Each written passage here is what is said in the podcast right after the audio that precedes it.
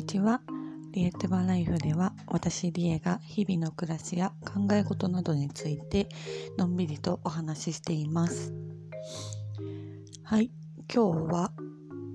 金曜日ですよね？金曜日だと思います。えっ、ー、と日本ではあんまり馴染みのない行事といいますかの一つとしてイースターっていうのがあると思うんですけどまあリトアニアとか欧州は全体的にクリスチャンとかが結構多めなのであのイースターって結構大切な日なんですよね。まあ日だけっていうか期間みたいな感じだと思うんですけど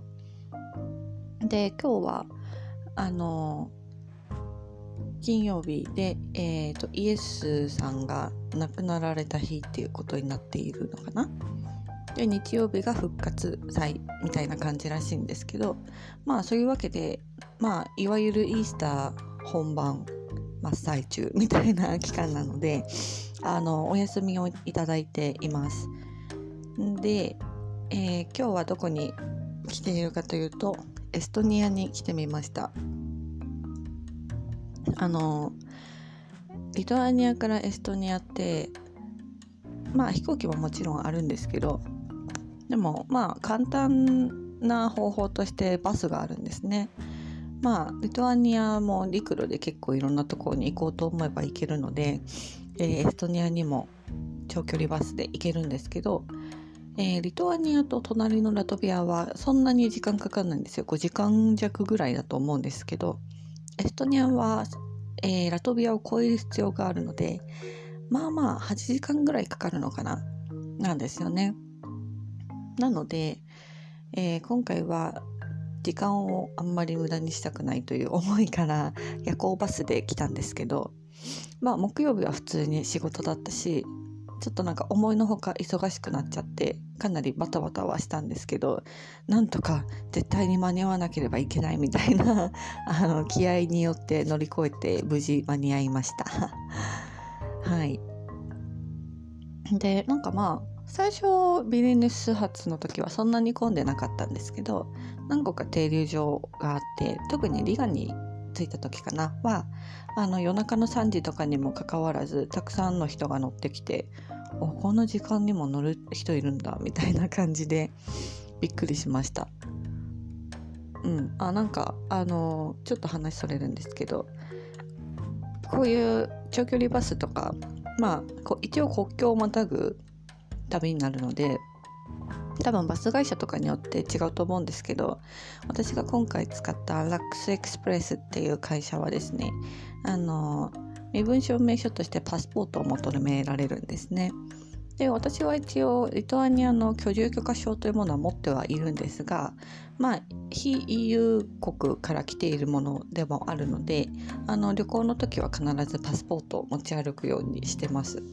で今回のバスの時はなんかあの知らなかったんですけど ID カードはダメらしくて外国人の場合は。パスポートじゃないとダメなんですって。もしかしたら自国民とかもそうなのかな。そんなことないと思いますけど。そうだか私はパスポートを持ってたので無事に乗れたんですけどなんかねリガーでちょっと揉めてる人たちがいてあの ID カードしか持ってない。でもこれも文証明書じゃないかみたいな感じでバスの運転手さんにめちゃめちゃ抗議してる人たちが いてでもねなんか一応タームスコンディションズのあの同意同意の規約の中にあの ID じゃなくてパスポートを持ってきてくださいっていう風に言ってるからダメですってなんか突っぱねられてました。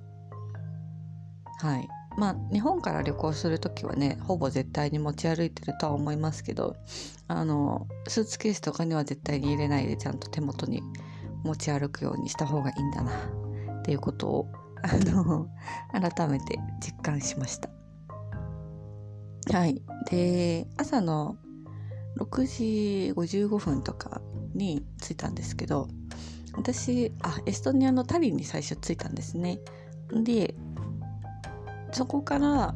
えー、電車に乗るつもりだったんですけど私とりあえず適当に電車のこの時間とこの時間で往復で1日で帰ってくればいいやみたいな感じで先にオンラインで取っといたんですよチケットを。でその後にそういえばバスターミナルと中央駅ってどうだったかなと思ってあの距離を見たらなんかすごい離れてて あれ？なんか数年前に来た時こんな離れてたっけ？と思いながらまああの頑張ってトラムに乗って無事間に合ったんですけどそうなんか2018年ぐらいに一回これもほぼ日帰りみたいな感じであのエストニアのタリンには行ってたんですね。でその時はあのフィンランドのヘルシンキからフェリーに乗って午前中に着いてで旧市街だけをうろうろ回ってでなんかご飯食べて、えー、すぐ夜行バスに乗ってリトアニアに行ったっていう経緯がその時はあったんですけどなんかあれバスターミナル新しくできたのかな？よくわかんないんですがまあとにかくあの結構離れてるので 皆さん気をつけてくださいということで。はい、で私が、えー、今日どこに行ったかというとエストニアのもう一つの大きめな都市なんかなそこは。タルトゥという町に行きました、まあ、なんか学生さんが多いのかな。大学が結構たくさんあるみたいで。まあコンパクトな町ではあるんですけどすごく平和で穏やかな町だなというところに行きました。でタルトゥは、えー、首都のタリンからその電車に乗ると3時間ぐらいかな？2時間ぐらいか、うん、2時間ぐらいで着くんですけど。でそれでえーと、タルトゥに来た目的っていうのは私はただ一つだけで あのエストニアンナショナルミュージアムに行きたくて行きました。そうタルトゥからさらにバスに乗って20分ぐらいかな。で終点に、えー、たどり着くんですけどなんかねちょっと街から離れててでミュージアムの外観がすごくなんだろうもともとロシア軍の滑走路だった場所を、えー、デザインコンペで募集してでデザイナーさんが作ったやつの優秀賞だけなを、えー、採用してる建物なのですごくスタイリッシュだしあのちなみにこれは日本人の種剛さんっていうのかな？っていう日本人の建築家さんが、えー、コンペに受賞してそれを元に作られてるようなんですけどそうそれを見に行きたくて行きました。でなんかあの全然旗とか看板とか一切立ってないのでドアを開けるまであれ今日やってんのかなっていう気持ちになってめちゃくちゃ焦ったんですが無事やってました。でなんか中は結構広々しててモダンな建築ではあるんですがやっぱなんか北欧の白壁に木材を使ってる感じとかガラス張りのところがあったりとかしてすごく光の取り入れ方が綺麗だなっていう建物だったんですけどそこでパーマネントで常設してる展示っていうのとあとは期間限定でやってる、えー、ボディをテーマにした展示っていう2つの展示がありました。なんかね、まあ、先にボディの方からささっと話しすると、まあ、なんかそのボディに対する例えばまあ生まれてから死ぬまでのことだとかあとはあの人間がいかようにして全身をケアしているのかとか あのそれも性別とかもあの分けながら説明してたりあとは、えーと、面白いなと思ったのが多分あれ最後のセクションだったと思うんですけど、えー、いわゆる身体的なディフィカルティを持つ人たち例えばえー、何かがあって足を切り取らなきゃいけなくなっちゃった人とかあとは職業柄バレリーナとかで足が本当はボロボロなんですとかなんかそういうことにもフォーカスして展示をしているっていうのがすごく面白かったです。うん。ああと、えっ、ー、と、まあ、これはかつての今ももしかしたら続いているかもしれない差別的なことについてもあのちゃんと言及していてあのなんだろうな。生まれつきちょっと変形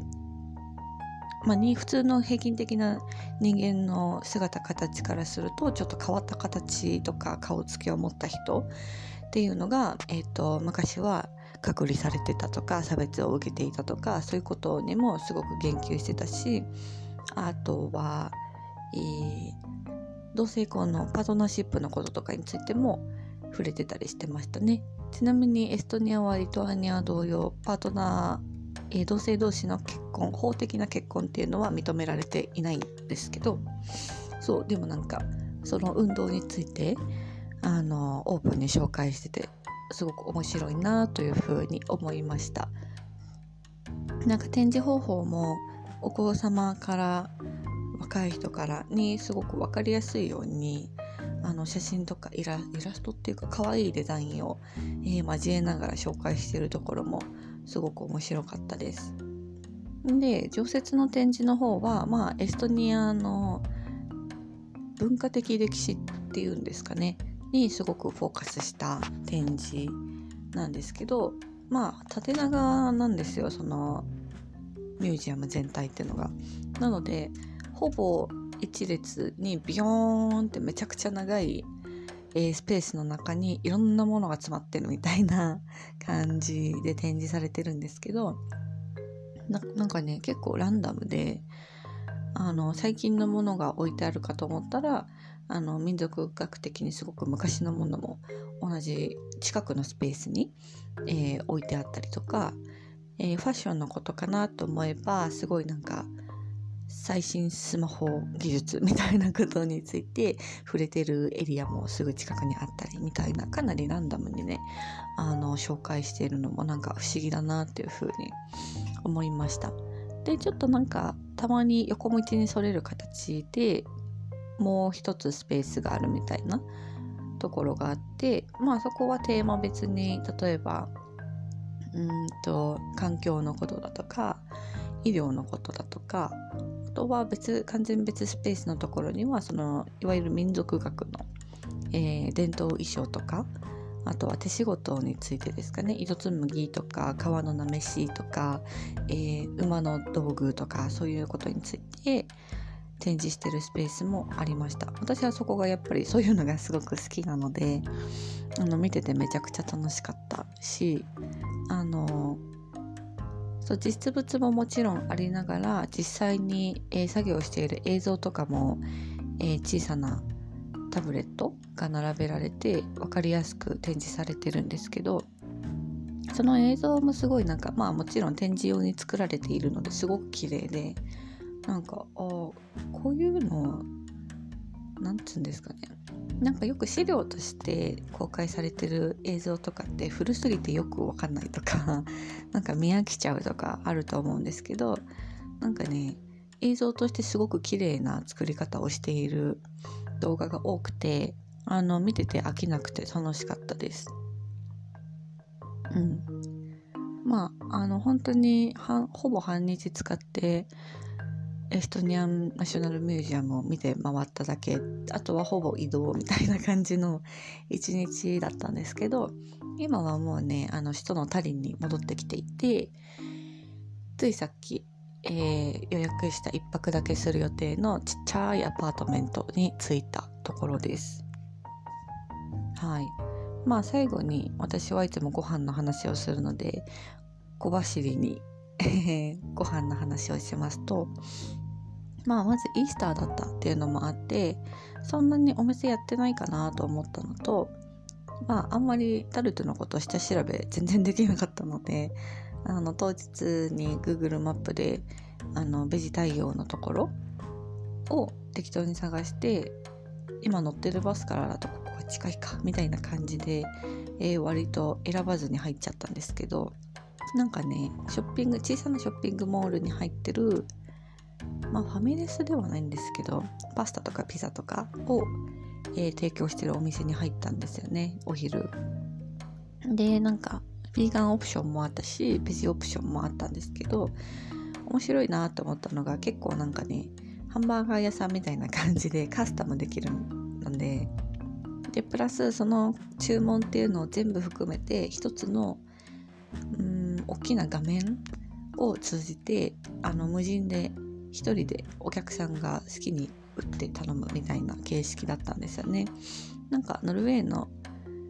ノルウェーに住んでた時のマックスバーガーみたいな感じ っていうと分かんのかな。でもきっと日本でも最近そういうところあモスバーガーとか？なんかそういうのありますよね。ないっけ？なんかそういう感じのイメージで、えー、パスタとかを一つ注文するとトッピングエキストラでこれができますとかパスタもいっぱい種類選べたしあの辛くすることもできますよとかね。なんかすごかったです。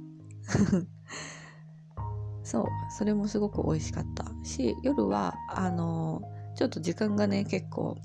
迫っていたっていうのもあってあの中央駅の近くにおしゃれな、えー、マーケットがあるんですけどそこの中に入ってるビオマーケットでえっ、ー、とねひよこ豆のカレーとあとなんだろうあれ雑穀米入りサラダみたいなやつかな？それもちょっとフムスとか入ってたんですけどまあさっぱりしたものと温かくして食べられるものの2つ欲しいなと思ったのでそれを買ってきました。まあねなんかこういう時にプラスチック容器が出ちゃうのはゴミとして出てしまうのはすごく嫌でいつも避けてるんですけどまあちょっと今日はね仕方がなかったということもあって買ったんですがまあなんかどっちも美味しかったしなんか最近あの特に自炊できない機会がやっぱり多いのであの普通にしかもその職場にあるものっていうのを食べるとですねどうしても自分の好みではないとかあまり本当は求めてないものを食べなくてはいけないっていうことが多いんですけど、まあ、今日はまあ基本的に菜食でしかも夜は完全ヴィーガンだったしなんかねやっぱそういうものを食べるとたくさんお腹がいっぱいになるまで、まあ、8分目ぐらいになるまで食べてもなんか苦しくないというかなんかお腹いっぱいのなり方がすごく気持ちがいいなというふうに感じました。はい。まあそんな感じですかね。